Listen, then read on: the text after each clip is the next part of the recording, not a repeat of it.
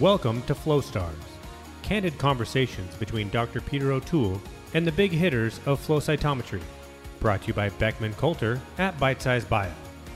Today on Flow Stars, I'm joined by Gary Nolan of Stanford University School of Medicine, and we talk about moving outside your comfort zone. I went there to learn biochemistry, something I didn't have. I mean, I always tell my postdocs and students, I don't think this is novel, um, go learn something you don't know. Collecting carnivorous plants. I collect carnivorous plants and strange plants. I like odd plants. Reading for escapism. I only read science fiction and fantasy. Okay. I I'm only interested in stuff that's not real. And UFOs. Involved with this for the last 10 years since the basically the CIA showed up in my office and asked me to help them um, with some uh, of their pilots and ground personnel who'd gotten too close to what they claimed were UFOs, uh, and that they'd been um, they'd gotten sick. All in this episode of Flow Stars. Hi, and welcome to Flow Stars. I'm Peter O'Toole from the University of York, and today I'm joined by Gary Nolan from Stanford, uh, and also for many other things, which we'll get to as we go along. So, Gary, hello. Hello, nice to see you, and thanks for the invitation.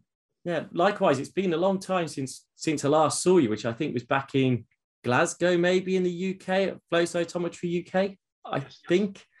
Uh, yeah, I, I, I know I've been to a Cyto since then, but I can't remember.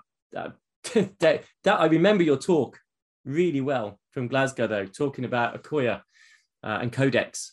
Oh yeah, particular. No, that's gone pretty well. They went public um, about two months ago on Nasdaq. I, I didn't realize actually they hadn't already gone public because I, I know a couple of the beta sites uh, over mm. in Belgium, uh, Ghent, Leuven, combo, the VIB. Uh, so how's how's it going with Codex? Um, well, as far as I can tell, great. I mean, um, you know, the whole point of starting a company was to be able to get all the quality control and, um, let's say, the somebody to take care of the questions, the more routine questions on a daily basis. So all I know is that everybody who's got one, nobody's emailing me about the problems anymore, at least. Um, and so that to me at least says, okay, they're getting what they need from the company itself. Uh, I know that their um, financials are doing great, actually. I can't, I'm on the board, so I can't say much more. yeah. So I, you know, let this, I, I wasn't going to start here, but now we're here. Let, let's go with this because what is, what, in, in academia, there's a lot of people who are resistant to commercializing things and putting a cost to it what are the i think you've touched on some of the benefits already. Uh, but you know why is it so important that out of academia you still get spin outs commercialization of the products? Why is that so important? So you know if you really believe in your idea right and you think that it has uh, commercial value waiting around for the government to fund you is probably a big mistake right? I mean as uh, as a technology expands as more money needs to go into it at the very least, there's no money left in the NIH and our side, or um, I don't know what the various funding agencies are in, in Britain, but uh, they just can't afford it anymore, right? And so, and at another level, it, you know, a review committee would look at it and say, well, this is a risk, right? So we don't know that we have the money for that risk. Whereas if you go to commercial side, venture capitalists, they will look at it as a measured risk where there is a return for them, right? The NIH is not looking for a return. They're looking for a global return, health benefit and things like that. But the VCs are looking for a financial return. And so they'll look at the individual um, and their track record. They'll look at the technology and it's what they think might be its potential and say, okay, well, there's a measured risk here. Here's what we'll put in right? And so there's way more money obviously available. I mean, I can I can drive down to Sand Hill Road, which is about maybe five miles from here, and it's on my way every day to Stanford. I basically drive down it, and there's you know probably half a trillion dollars along that road, waiting to be somebody to talk them out of it. So, you know, that's really the opportunity.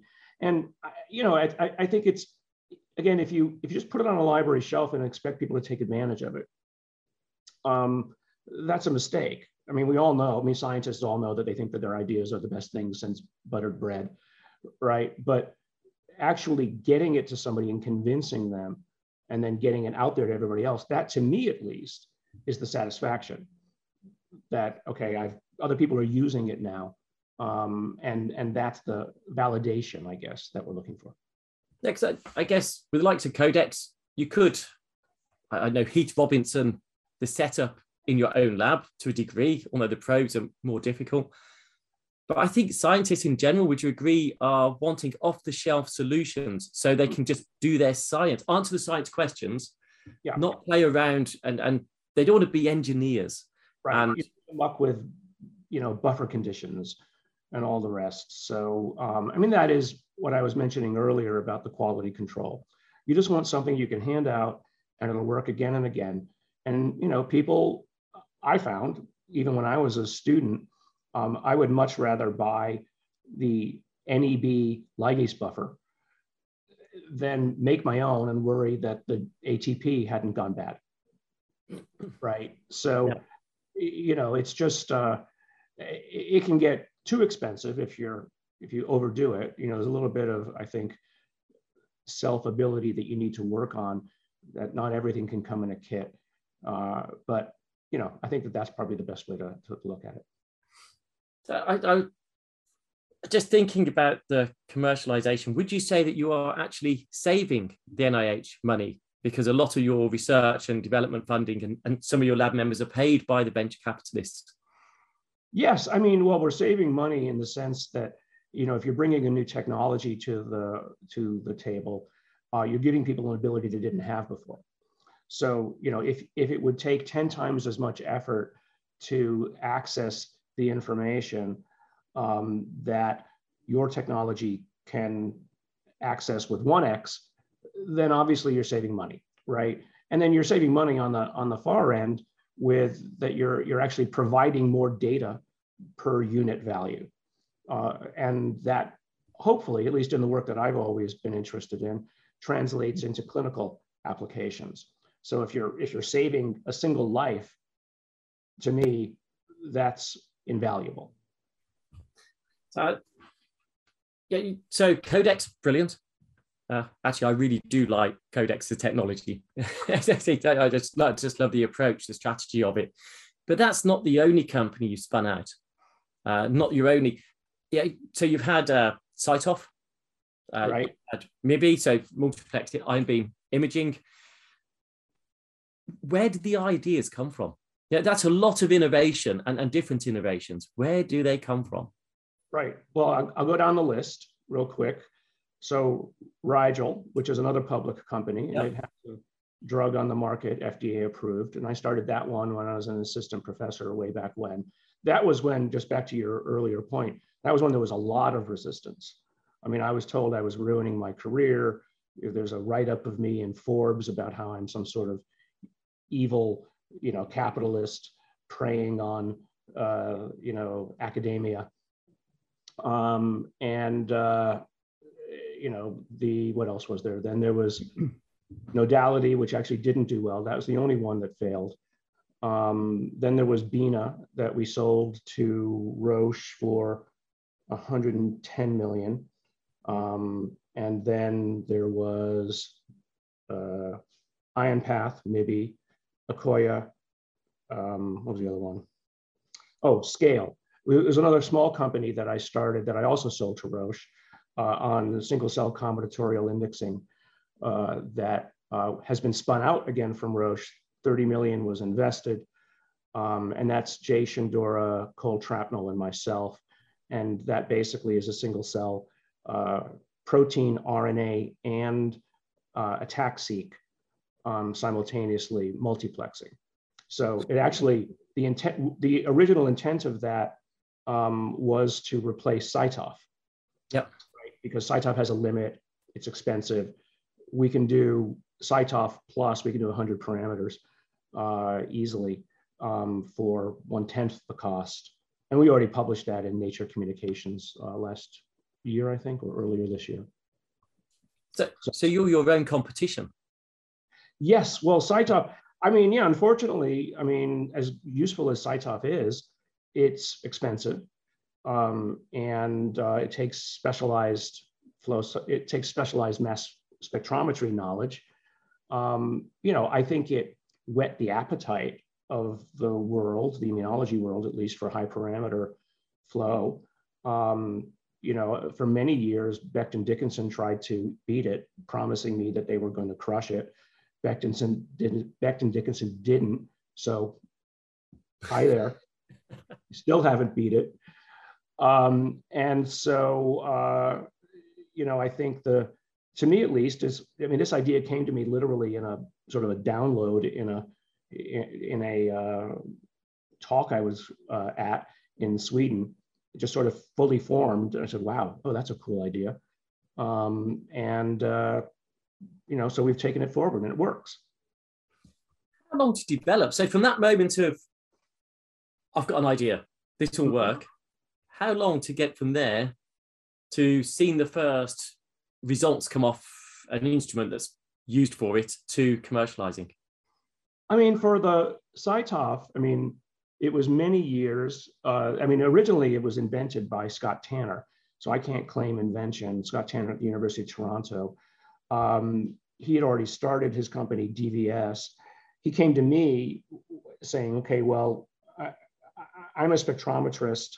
You're an immunologist. Can you help me? Um, and so, you know, I saw the value of it. And uh, it was probably about two years for us to get the data for the for the first science paper that we had on it, the paper in Science that basically demonstrated the value and the utility. So it's usually about a year or two. I mean, Codex from inception to our first instrument was about six months, but our first instrument was built on with um, Legos, you know, to move stuff around and it, you know, it, tape and glue and you know, it was a mess.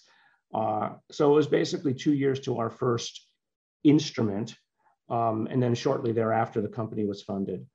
Uh, and then it was another year to get it all ready to go in a beta. That's form. remarkably fast. It, it, yeah. it is really, really fast. And to get it to market and to get, and, or even if it's not fully commercialized, to get it to other end users that is incredibly fast. If, if we look at the microscopy world, it doesn't seem to be that fast. Certainly, the commercialization seems right. to take a lot longer. Uh, is that because you've commercialized it with spinouts rather than going to big companies to start with? Is it because you develop a company around it that it can be faster? Oh, absolutely. Yeah, I mean, if you've ever worked within larger companies, I mean, I've not worked at a large company, but I've worked within many of them there's this kind of emergent property of companies where the individuals are great people. But once it gets into a large enough organization, it just becomes molasses. And frankly, you have a lot of not too bright people end up running things. Um, or at least they're inhibited in the kinds of decisions that they can make, or they're conservative. And so you can't get good ideas running in a big company unless it's something very unusual like Genentech and their research division, where that kind of creativity is promoted. Um, and so I've always found that the smaller company, if you can get the right individuals, I mean, you can have the best idea, but the wrong individuals, and it'll all just implode. Um, and so, uh, you know, get the people. I usually try to move some of my students out if they're interested into it. And then I have enough connections in the area to know who's good and who's not to put in as a, uh, as, you know, CEO or COO types. Um, and then you just stand back I mean, I, am actually not a micromanager at all. Ask any of my students. Um, and so if you, it, it's about learning how to trust people and not get in the way. I mean, one of the things I saw in one of my earlier companies, Rigel, was that uh, when the company gets big enough, they see the founder as um, someone who's interfering with their decisions, coming in and you know you're you're second guessing them and um, at say science meetings. And for me, I was never trying to second guess them. I was just offering my opinion, but they see it as a form of interference. So I found that you kind of have to let go and, and let them do their thing and only interfere at the level of the board, not try to interfere directly because it sort of questions their authority. Um, and that's the best way to get pushed out of the company. So I, I, I learned that early on. And, and that's hard for scientists, especially if it's like your only idea, your first idea. You just don't want to see it go down the tubes. And, you know, commercialization research is a very different thing than academic research. And so you have to learn that difference. And a lot of scientists who start companies don't know the difference. I, I, I can understand why that can be very difficult because obviously you know it inside out. You've, you've got the concept, you know where it's wanted, where you want it to go. but maybe sometimes academics aren't the best business people either. Yeah. Well, yeah. No, they uh, think that when they, they they they read how to start a company on the internet, now they're an expert.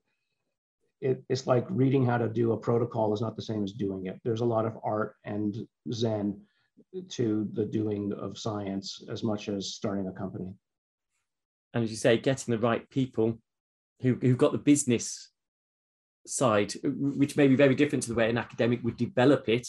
Yeah.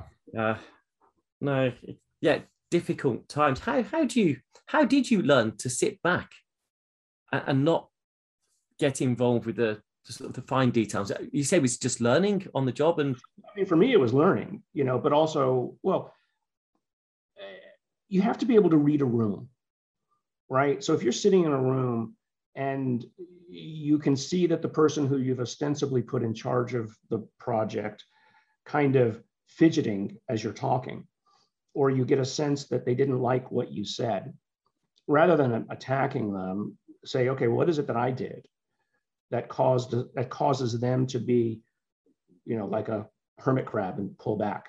And, and what operationally is happening politically uh, in the immediate environment that uh, you say, okay, well, maybe I shouldn't be here, right? Maybe I need to approach the problem from the outside rather than attacking it, you know, from within. And I think that I, have always been a good read of people. Um, and so uh, a lot of scientists don't read the room. Um, and so one of the big VCs that I worked with, uh, Kleiner Perkins once on one of my companies, the, the partner there that I worked with, when she and I would go out and and talk to uh, potential uh, partners for the company. Um, you know, the first thing that we did is sort of as a debrief afterwards is, a, did you see how she reacted when you said that? She was a very good read of the room too. Yeah. Um, and so I think there's a lot of that. That's how I learned, you know, was watching and and and and listening to others who would say, Gary, step back so, and I presume you brought those skills into your your academic yeah. life as well, because I, I can imagine the same mistakes would happen with anyone. So, I think that advice is really set, really insightful, actually, uh, of how to deal with that. Uh, you know, I was in I, I was in David Baltimore's lab for my postdoc, right? And any immunologist, you know, who's been around for a decade or two would know of David. Um, and so all the postdocs in his lab had been let's say their mentor's favorite student. That's how you, you know, and you were good, right? Pre- presumably, um, you were good. But then you get a bunch of people like that in one lab all at once, and basically a bunch of prima donnas, and uh, and so it's a microcosm of the bigger world that you're going to walk into, where everybody is smart, and so you have to you have to read everybody and what their potential agendas are right? That um, you know and and not become a jerk uh, but find a way to navigate how to work with a lot of other smart people towards a common and positive goal. So we'll, we'll, you, you, mentioned working in david's lab. Uh, mm-hmm. you, i guess I, I, could be wrong here, but most famous for your innovations, uh, your technology developments in the innovate, innovation space. And yet you started as a biologist. Uh, you know, David is a immunologist. Biochemist, immunologist, yeah. Yeah. So how how did that transition occur? Is it a transition or do you still see yourself as a cancer researcher, leukemia, immunologist. In, how do you see yourself? I see myself a mile wide and an inch deep. Um, so, you know, I was, I mean, I was an immunologist in uh, Len Herzenberg's lab. I mean, but again, more, I was his first or maybe second major, let's say, molecular biologist. But, you know, I learned all the computer stuff from Lee Herzenberg uh, and then the immunology from Len. And Len was an innovator. Um, and I actually watched Len interact with a lot of companies and I watched how he would do deals he would bring me in to watch how he would do deals with other companies to get them to fund his lab. So I learned how to basically extract money from companies uh, early on with, with him. And of course, Len had two of the biggest patents at Stanford, right? He had the he had the flow cytometry patent, which brought in a lot of money, and then he had the um, humanized antibodies. So I mean that, that brought in literally billions to Stanford. Um, and they made quite a bit of money too themselves, the Herzenbergs. Uh, so in, in David's lab, I went there to learn biochemistry, something I didn't have. I mean, I always tell my postdocs and students, and I don't think this is novel, um, go learn something you don't know, right? Go learn a talent. And so David's lab was biochemistry and NF kappa B and transcription factors were the big thing back then. And so that's where I went to what I went to his lab to do. But as it turns out along the way, um, we needed to deliver genes better to cells. And that's how I came up with the 293 T cell retroviral expression system, how to make retroviruses in two days rather than two months. Um, and that was just, that just grew out of need right? It was like, gee, I don't want to wait two months. How do I do this? Oh, I have this cell line that I know is really transfectable. Why don't we just try this? You know, and so that ended up turning into the Phoenix cell lines. And actually all retroviruses are now made in 293 T cells or 293 cells. Yeah, super easy to work with as well. Yeah, right. Yeah. So, I mean, I, I mean, at the end of the day, I was still a better technologist than I was either a biochemist or an immunologist in David's lab right? But um, it was, uh, you know, I think it was a great step. I mean, it was also a great place for for connections, right? I mean, David's lab pretty much peopled the immunology, you know, uh, starscape over the years, and so you know, you always had a bunch of people of similar mind around, and then again, watching people, watching the multiple different ways that you can be successful by looking at your peers and then looking at David, um, you know, and, and and learning from him. I think I spent, you know, a total of 30 minutes one-on-one with David over my time. But I mean, he had 30 postdocs. You learn from him in group meeting, which was two or three times a week, because it needed that much time for 30 postdocs to go over their updates. That's yeah, but very little time overall then. Yeah, but you, didn't, but you didn't need it. I mean, you were surrounded by amazing people at the Whitehead at the time. You know, we were on the same floor with Richard Mulligan and um, uh, the Weinberg lab, right? Bob Weinberg. So, all, so you mentioned Lennon, he, his inventions as well, and how much money that made for uh, Stanford Institute. How much comes back into the lab itself uh, to fund new research? Um, well, for Len's Lab, quite a bit. You know, so the way it worked at Stanford, if you have a, um, intellectual property or royalties, 15% comes off the top, goes to the Office of Technology Licensing to continue to fund yep. that operation. And then the remaining goes one third to the school, Stanford, one third to the department, um, and then one third to the inventors and then the inventors will divvy it up according to some whatever internal agreement they can manage to come up with. Um, and so actually, in reality, none comes directly to your lab. Um, it comes to the department, and then it's up to you to convince the, the department head that you know I should get this because of what I'm bringing um, and so you, you might say, well, what's the threat? Why, you know, where's your leverage to get any money? um, well, your leverage is, at least what I've always done, is if you don't give me this, I'm going to, the next time you invent something, invent it outside of Stanford, uh, and you'll get nothing. Yeah. So, yeah, I, certainly over here, it's quite hard to do that because kind of your contract is with the university mm-hmm. and you're kind of tied in with a lot of those in, inventions if, it, if you use a lab space to come up with it. Yeah, I think it's, you know, I, I think it's what Stanford did early on was realize that, you know, leave it in the hands of the inventor because they're the ones who really believe in it, first of all, and trust in their decisions as long as you're not doing something which is essentially unethical or a real major conflict of interest.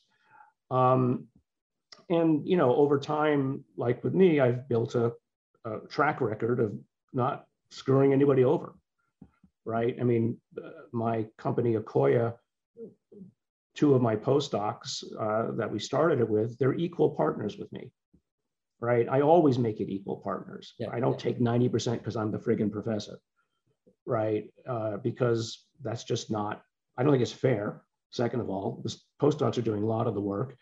And if I've got five companies going on, I'm partaking of all of them. So why do I need to be greedy? It gives them an incentive, I'd have yeah, thought, to, to really deliver because it's their, you know, they've, they've got a big potential. Yeah. Well, with Akoya, I mean, these two guys are going to do quite well. And so, hopefully carry on to, yeah, carry on innovating themselves. They've already started another company. Uh, so, they, so there you go. So yeah, definitely innovating themselves, and it the income comes back round. It, it's quite you know you need that financial incentive. I think back to the lab, back to the person. Yeah. To encourage them to commercialize it. Yeah. Back to where we started of you know the, the why commercialize it. That income is vital yeah. for the university for the departments because it enables them to it gives them breathing space. Yeah. Well, it comes back indirectly as well through grants. So, for instance, with Akoya or CyTOF um, and MIBI, I mean, uh, there's many, many other investigators at Stanford who write grants around the use of those things. So, and I write grants around it. And so um, money flows that way. I mean, you know, probably truly hundreds of millions of dollars have come in over the years because of the technologies that I've basically brought to Stanford. And I bring it to Stanford first. So there's a local incentive to say, okay, well, I'm going to get this established here first. Yeah. Um, so we get to basically take advantage of it before our peer institutions do. How much resistance do you get uh, for the early adopters to start using the equipment? Um, well, really not much because, um, so here's the reason why I've, I've always worked with um, technologies or I've found myself better able to work with technologies. You know, scientists usually conflict with each other um, over hypotheses. My hypothesis, your hypothesis, right? Who's right?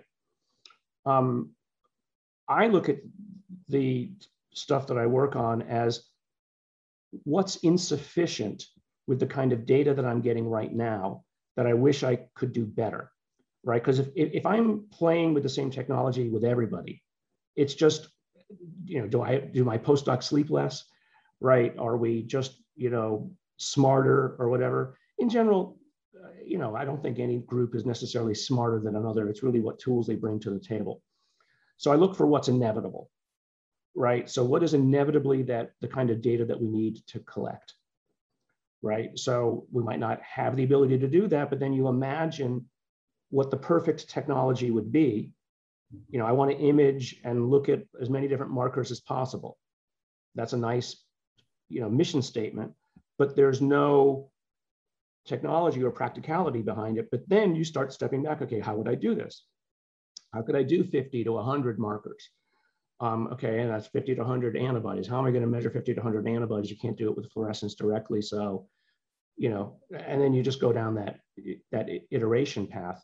Hmm. Um, and so what you end up providing then, having created that, and you go out and you publish a great paper like we did with Science or the for CyTOF or MIBI or other things, other people look at it and they go, wow.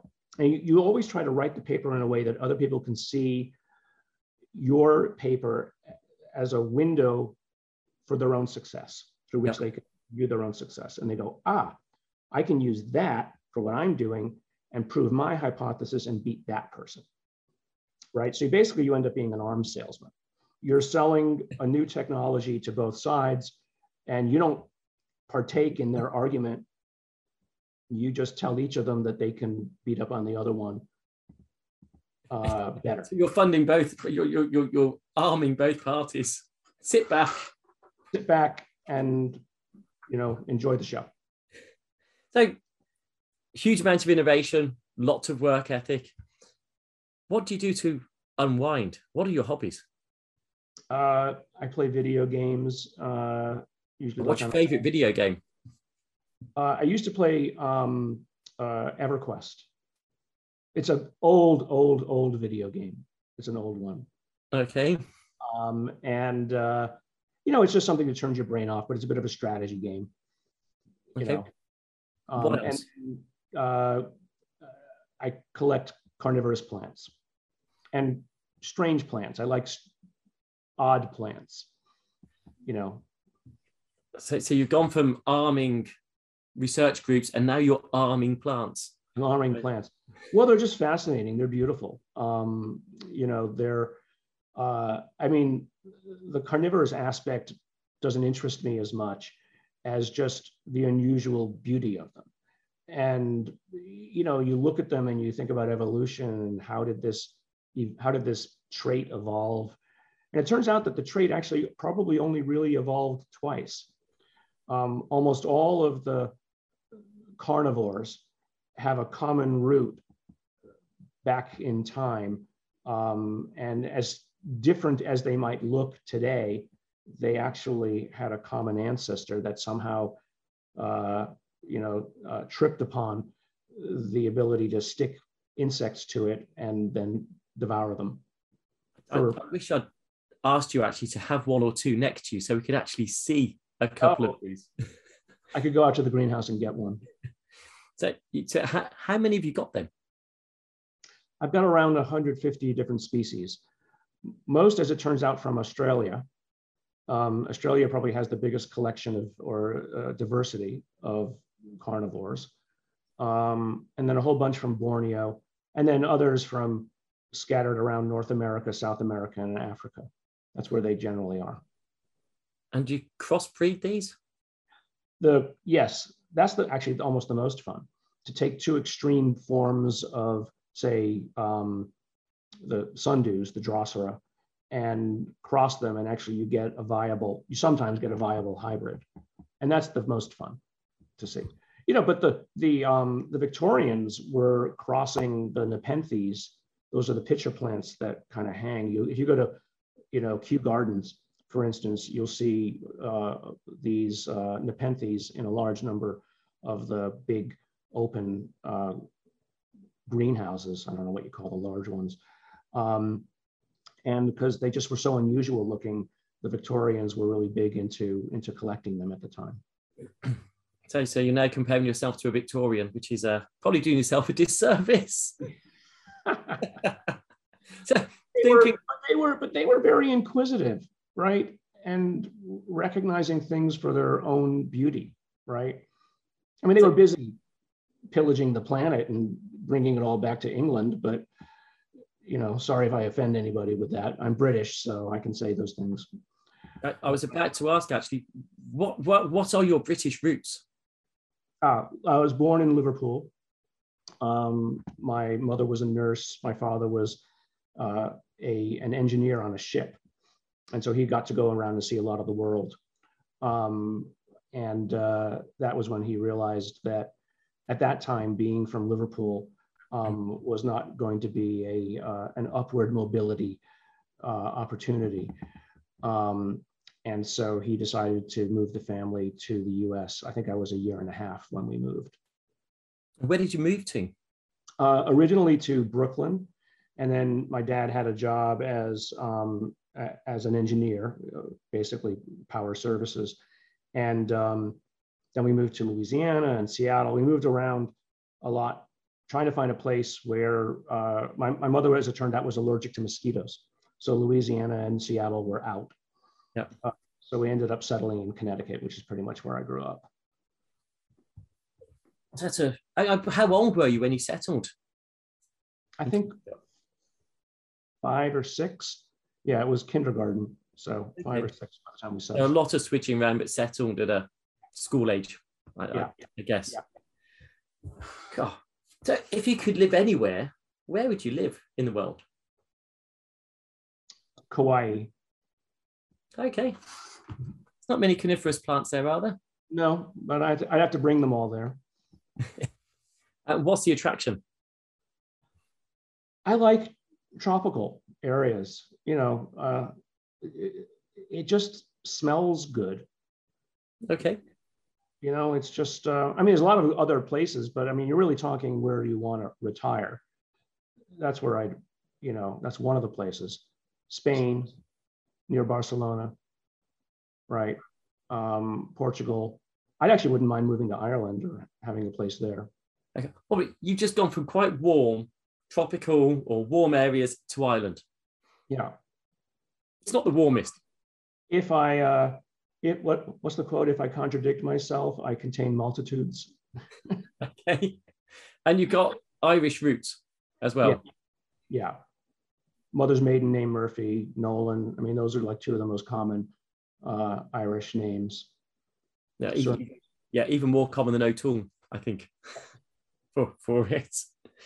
So yeah, what was interesting is I, I went back and looked, you know, following the roots. The Nolans have somebody I don't know who did it. They have the largest genealogy and actual genetics tracing. They have like there's like a web page where all these Nolans have collected the, the, the genetics and following it on, an, on the X chromosome, the particular uh, RFLP on the X chromosome that, and they can trace it all the way back and then they've traced it off to somewhere in the, somewhere in like Uzbekistan is where the original um, mutation came from. Well, I, I, guess probably most of us probably originate around yeah. that area from, from a yeah. European perspective and European roots.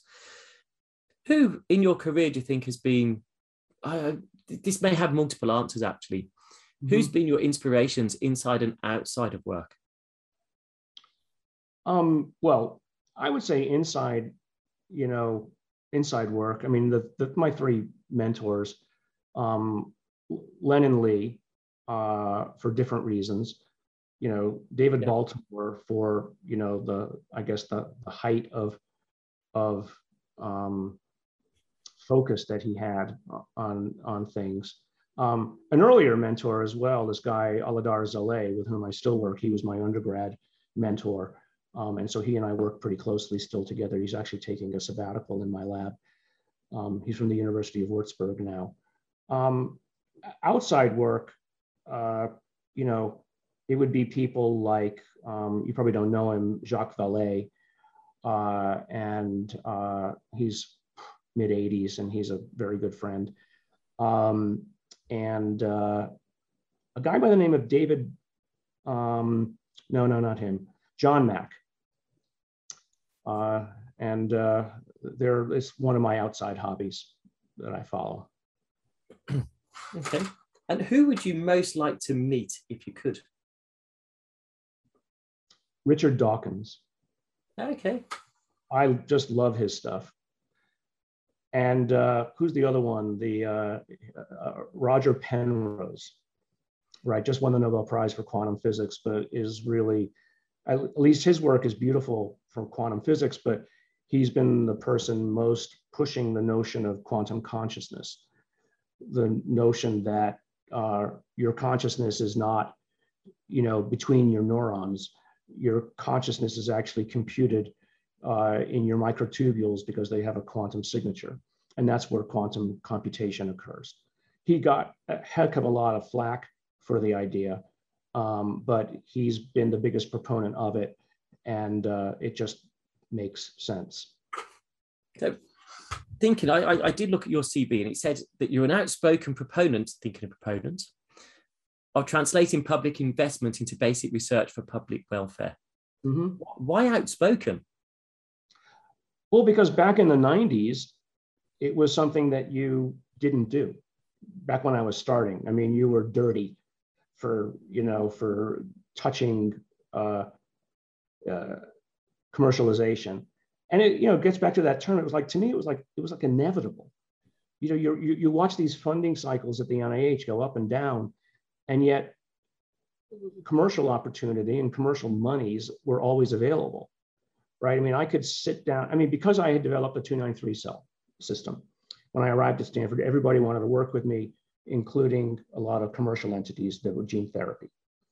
And I could convince a VP who could write a check for a quarter of a million dollars, which is basically an NIH grant that you traumatize yourself for two years to get.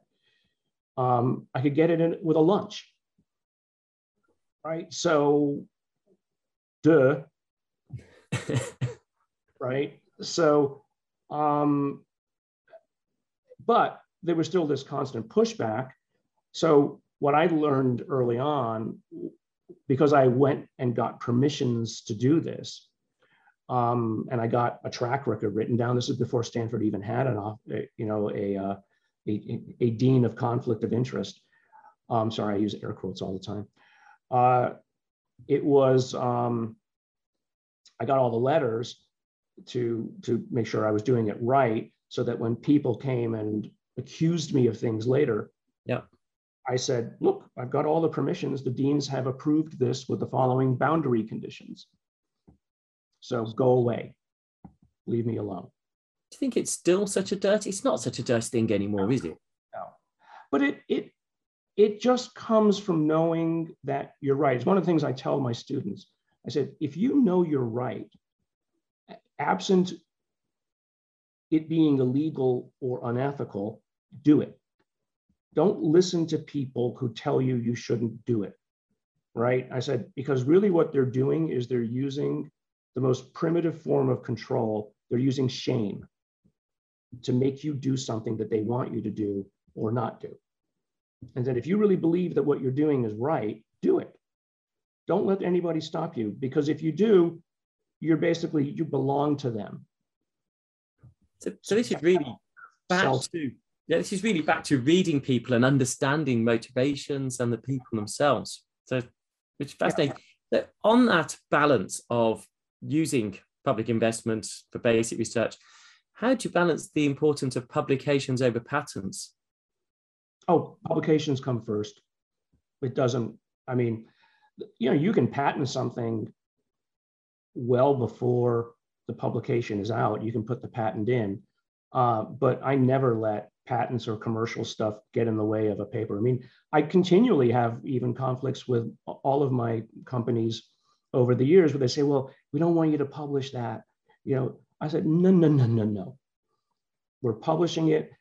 You know, the other sort of adage that I always say is if you if you stop somebody from doing something or try to stop them, they will invent a way around you.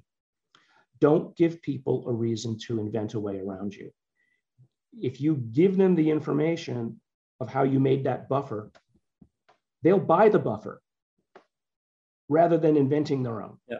Because the moment you invent your own, somebody invents your own, then they're going to find a way to commercialize it around you. So just give it to them and because people are inherently lazy. They want to get something which works. Is it lazy or is it just wanting to speed up the process? to get to there. It's, it's that arm, arms race again, isn't yeah. it? Yeah, you know, don't invent the weapon if you can buy the weapon because you right. want it in the arms race. You right. want to get to the result quicker. Yeah. Some quick fire questions. Mac or PC? PC. Early bird or night owl? Uh, night owl. Both actually. But I get more work done at night. Yeah. Um, why? Why? Why do you think you're better at night than the morning? It just seems quieter. Okay. Sort of like uh, the mental ether just seems quieter. You're less likely to get interrupted with an email that you see urgently requiring you to do whatever. okay, so so yeah, so things are just your space more than being interrupted. Yeah, over the past 18 months or so, what do you find better, virtual or physical meetings? Oh, definitely still physical. I mean, Lots I got to to go people. down. Uh, actually, my first trip, first on a plane trip, was just last week down to Santa Barbara. I'm part of the uh, Sean Parker. Uh, he started Napster and was a co-founder of Facebook, and he has a um, Parker Foundation for Cancer Immunotherapy, and he's got a, a lot of the immunotherapy people involved, and I'm there for basically technology. And so he pays for us to go to some very nice places uh, twice a year when we were allowed. And this was our first one down in Santa Barbara. Um, so uh, it was wonderful to finally be able to do things again um, in person. Although I have to say, I'm a bit of an introvert. Um, and so I like being alone. So the last 18 months weren't really that bad for me. I mean, eh, Zoom is not my preferred mode of interacting, um, but uh, not traveling was definitely a joy. Did you find you had more time, or actually things just got busier? No, no, plenty, lots more time, lots more time to focus, and um, no, it was it was fantastic. Okay. What's your favorite food? Hamburgers, uh, curry. Actually, I have to say, no, I'll take that back. Curry, in America or in Britain? Britain. No, no, no. When I go to when I go to London, I head straight for the local, whatever the closest decent curry restaurant. Yeah. Best in the world by far. What is your uh, what food do you least like? If you if you were to go taken out for one of these meals and as soon as it was put in front of you, you think, oh no, I really don't want that. Um, any kind of fishy fish or lamb. I like white fish. I don't like fishy fish. I, I can't eat lamb. It's too gamey. Oh, I, I'm with you on the fish. Anything that I can see or taste and know what it was, if it was alive, that bothers me. So I can't handle bloody food. That reminds me that it was alive. Hamburgers, because they're all mashed up and you have no idea what it was. so your steak is always well done then. Uh, yes, crisped. And, uh, I've got, I've got to ask, being you like hamburgers, what do you have on it? Just Uh, ketchup, ketchup, mustard, barbecue sauce, cheese. mayo, um, and pickles. I don't like the tomato and uh, lettuce on it. Just too much faff. It's just too much. It gets in the way of the real thing you're trying to taste. Just Yeah, I taste. Totally get that as well. So, would you stop off at a McDonald's for a quick eat? Oh yes, McDonald's or Burger King? uh, McDonald's. Yeah, good man. Right answer. Yeah. Definitely. Is that a Big Mac quarter pounder or just a hamburger? quarter pounder and Ah, fries. I, I, I do like a hamburger, just a plain. In fact, no matter what I have, my chicken sandwich, a wrap, whatever else, always, I always have a hamburger just on the side. Yeah, yeah. I mean, I have to watch it. I mean, I I actually I managed to lose uh, 30 pounds over the whole COVID time. So it's you know the not traveling has really helped, uh, and I've gotten myself down to uh, target weight. So is that just a healthier diet or have you been exercising? It's both. You know, it's actually not drinking milk, of all things, Okay. and only eating breakfast and dinner, eh, and just going without lunch. You, you drink milk when you travel? Uh, if it's a, I did. If it's available, I won't anymore because it was. I mean, the reason I got into into milk was because we moved to Connecticut, the water when I was a kid tasted awful. It had so many additives. Mm. It was just like, how could anybody like this? It was gross. And so, you know, we just got milk, and that was my standard. Um, and it wasn't until I moved to California that I realized that actually water can taste Mm. good, Or, or not taste much? taste at all, but at least yeah, can be refreshing without you know the chemicals. Ah, see, I, I, the thought of milk in other places that may not be ice cold or might not be really fresh. Yeah. Nah, I don't do milk outside the house. I mean, it's that stuff was deadly with me and my my my grandmother would send us from England these care parcels uh, that were usually filled with Cadbury's chocolate, right? And you know, back in the I have to say, back in the '80s, I think the chocolate was better.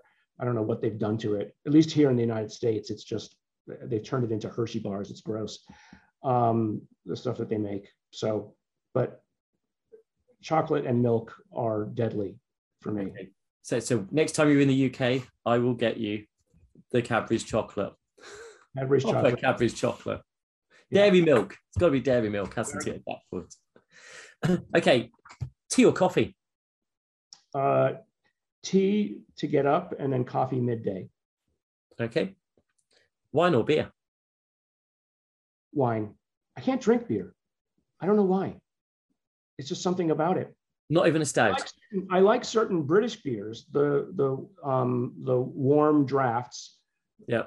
uh, Ales, bitters and ales. bitters. Uh, yeah, br- brown and bitter. Stout? Guinness? Murphy's? Guinness is a bit too bit too strong for me. I mean, it's good, but I could never get drunk on beer. Martinis, gin martinis, absolutely. Not espresso martinis, then? Espresso martinis, what's that? Yeah. Oh, really? They put espresso. Uh, coffee liqueur, so Kahlúa, generally. Okay. And All right, I'll try it next time. Yeah, no, okay. Well, now I owe you two things. So I'll actually get you the Cadbury's chocolate and you can take it down with an espresso martini. Uh, red or white wine? You said wine, so red or white? Red. Red. American? I mean, there are some good California wines for sure, you know, but you can't beat the French on wines in general. So you've had a lot of time at home uh, throughout it. What would you rather do? Read a book or watch TV? Read a book. Okay. What sort of genre would you? I only read science fiction and fantasy. Okay. I, I'm only interested in stuff that's not real. So in that case, what's your favorite movie? Um, uh, Thor Ragnarok. Okay. Good fiction. best. I probably watched that about 80 times. Um, or Aliens, the second of the Alien franchise. Yeah. Sigourney Weaver. Star Trek or Star Wars? Star Trek. Yeah, absolutely. Star Wars is, I mean, it's okay, but it's just too, I don't know, just a little too child childlike. So coming through to more serious stuff again, it's deviated off that, but it was fast. I'm sure now that so- I'm sure now like some intelligence agencies have like a total profile of me now. well, I don't know, but any conference organizer inviting you over, they know exactly what they've got to give you for to drink, to eat, to, to read. Uh, if you could change one thing in scientific research, what would it be?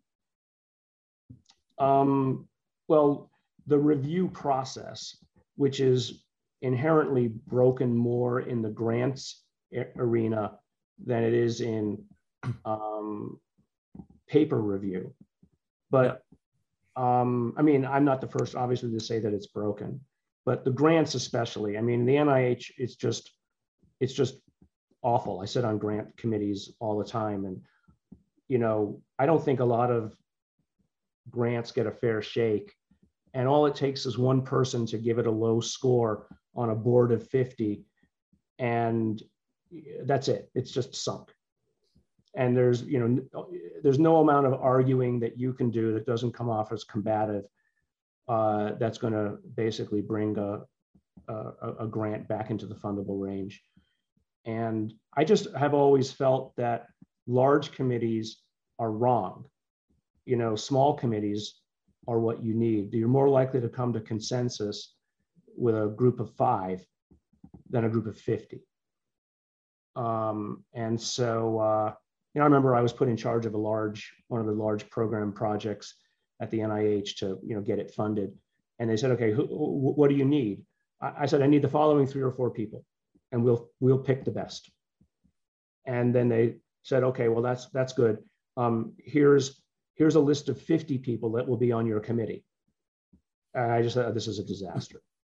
You know, it's just gonna, it just turns into a disaster. It- I, I take it at that point. So, so I, I sit on the UK, so on the UK uh, funding panels.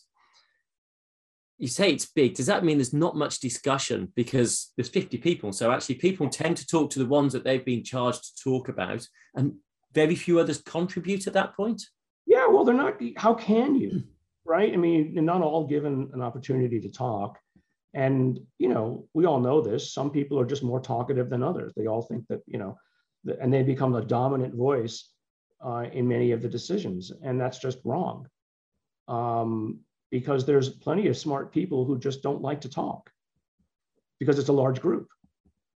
Uh, and so I don't think those large groups really pay much attention to the psychosocial environment and context of what happens to humans in larger groups. Um, and so, uh, you know, you're basically playing to the to the alpha. Uh, and the the alpha is not always the smartest in the room. I, I, from the UK side, I think it depends on the chair very much. And if you have a good chair, they will bring people in, yeah. even if they've not been talking to it. Right. Because they know they've got skills in that area and they will invite other comment, especially if there's a bit of a discrepancy between two people with yeah. a score, or, or, or, as you say, an, an odd an odd score. They'll bring someone in with X. More. I would love to know if there's been a study ever done on large versus small groups in terms of looking at the same sets of grants and do they fund the same grants? I mean, I know, for instance, I don't know if you've seen it when you're looking at graduate students. Um, I know that if we have, let's say, seven faculty looking at the at the graduate students, and then we all look at all the everybody, let's say we get 50, we all seem to pick the same seven. Right now, that's interesting to me. So, do we need 50 to choose the same seven? 50 people to choose the same seven? so I, I, would love to see if there's been any kind of statistical analysis done on something like that. I, I you know, I, I just thinking about this. I, am a couple of grant panels actually currently at the moment, so going through lots of different things. I tend to be a really generous scorer and a really bad scorer. I, I really try and pull mm-hmm. them apart. Yeah, the ones that are good, I will give them a. I'm the same as you. Score. I'm the same way as you. I I I'm very forgive. I mean, I am the best person to ever get your grant or paper to review because I I generally see the merit in what people are trying to do. And I would rather spend the time drawing it out than dismissing it outright. Yeah, but I do give bad scores too. Me too. Oh no, no, no, no. If it's bad, it's like, okay, this is this is hopeless. You know. How critical is your feedback? My, mine is brutal because I think you've got to be honest. You've got to say if it's a low score, be nice with it, but be honest because then they can correct it. Yeah. I mean, unfortunately, with the NIH, you don't really give, you know, if you, if a paper, uh, if a grant is not fundable, they generally don't even get the, room, they don't even get discussed. So therefore, any comments that you might have even written are never get back. no, so, UK is pretty good, and actually, even some of the American ones, I, I haven't seen what the feedback process is yet, but uh, we'll see. I can't, I can't say too much at the minute. Uh, a lot of the private ones, Peter, um, are uh, they won't do it either. You know, they just won't spend the time because they'll get hundreds of grants, and and people will just sort through it and go garbage, garbage, garbage, garbage. Oh, this is you know maybe this is going to be a must. I, I would love to know what. Actually, I'm also ext- sometimes I could be more critical of the ones I top rank mm-hmm. Than the right. ones that aren't. Just because you think, well, A, it's going to get funded, but they can be so much better if they do. It's still great. Right. Uh, you suddenly realize if they read these comments, they think the score is going to be really bad. And you end up having to justify why you're saying bad comments. Did you right. find the same? Right. No, it's um generally for me, it's not so much the experimental protocol that they've done, it's how they presented it. Um, and so generally my comments are around, you need to put this here and you need more of that there. Um, I mean, experimental protocol, yes, if there's something, but I don't know about you, but more, I think too often, for instance, I'll be given an immunology grant to review, and I'm not an expert in every form of immunology. And so I don't have anything to tell them whether or not they should be a suppressor macrophage or they should be using this antibody or that antibody. It's just not my domain. I, am more the big picture and yeah. how to present the idea. so that it's um, so that it's it's fundable. Yeah, the, the pitch. As mm-hmm. We we are nearly up to an hour. I did say it would go really fast, but I want to ask you, what is the next challenge, the next big thing that will happen uh, that that is possible, and also, if anything was to be possible, what would you like to see developed? So I think, well, both of the things that I'm involved with uh, are, I think, both possible and next. And one is an atomic imaging approach. Uh, and that's actually reading the position of every atom, both yep. mass and position uh, in an, an object. Um, and uh, so that's one. And then the other is the use of um, basically novel physics, quantum entanglement approaches to measure things at a distance. Um, and so I actually presented an idea, oh gosh, must have been about almost eight years ago now to a nature conference of, you, of how to use quantum entanglement or how we should be using quantum entanglement. I mean, I'm not a quantum physicist, so, but I thought, you know, I think it should be possible to do this. And then lo and behold, three or four years later, somebody came out and showed that it was possible, right? To basically measure. So the idea is that you would quantum entangle a photon, send it into a cell, have it do something, and then the information you got back was similarly quantum entangled. Uh, and that way you could only receive back the information that you put in, not noise right? Because noise is not similarly entangled. Um, and so it doesn't read back in, in the detector. And so this is now being used in the military with something called quantum radar as a way to uh, as a way to um, read out uh, you know things at a distance. So you could you can see a plane at a distance because you're only receiving back the information you sent out, and they can't spoof you by sending the same kind of radio waves back because they're not entangled. An entangled photon is basically a barcoded photon, right? And so you only read back the barcodes that you sent out. So it ends up being, and there's a couple of papers already been published now on this kind of approach, and it's just the the, the signal to noise is uh, is extraordinary, and I think with the right tools, one's going to be able to basically measure things at a distance without touching them. I was going to ask you if you ever worry about not having another brilliant idea, but obviously that you just answered that question within. Uh, so your mind is already working out how to apply these. To the horizon, right? I mean, I've been reading science fiction since I was eight years old, and you know, everything from aliens to warp drive to you know all kinds of fancy creative imagination that people come up with, and it's you know you're you're sort of you've already been shown the horizon. I, have I've got to ask two more questions because you moved your head to the side for one minute and I saw some uh, dumbbells, I think. Oh, yes. Yes. There what weight are you curling at the moment? Um, only about 40 or 50. Nothing, you know. Is that pounds or kilos? Oh, pounds. Thank goodness. That's still that's still a fair bit if my maths are right to be curling on each individual yeah 30 i mean 30 40 it's a, that's the limit it's all i need to do. You know it's not about bulking it's just about for me it's just about actually i have a i have a i've had a bad back you know since i was 30 or so. And so as long as i stay fit um it's not a problem. I know i don't i don't my back doesn't go out because when your back goes out it's two weeks. Yeah i can empathize. For sure. Yeah. so is that the only exercise you do with the weights? I have a, I have a, I have a, oh, well, no, I do all kinds of stuff. I, I have a trainer online three times a week.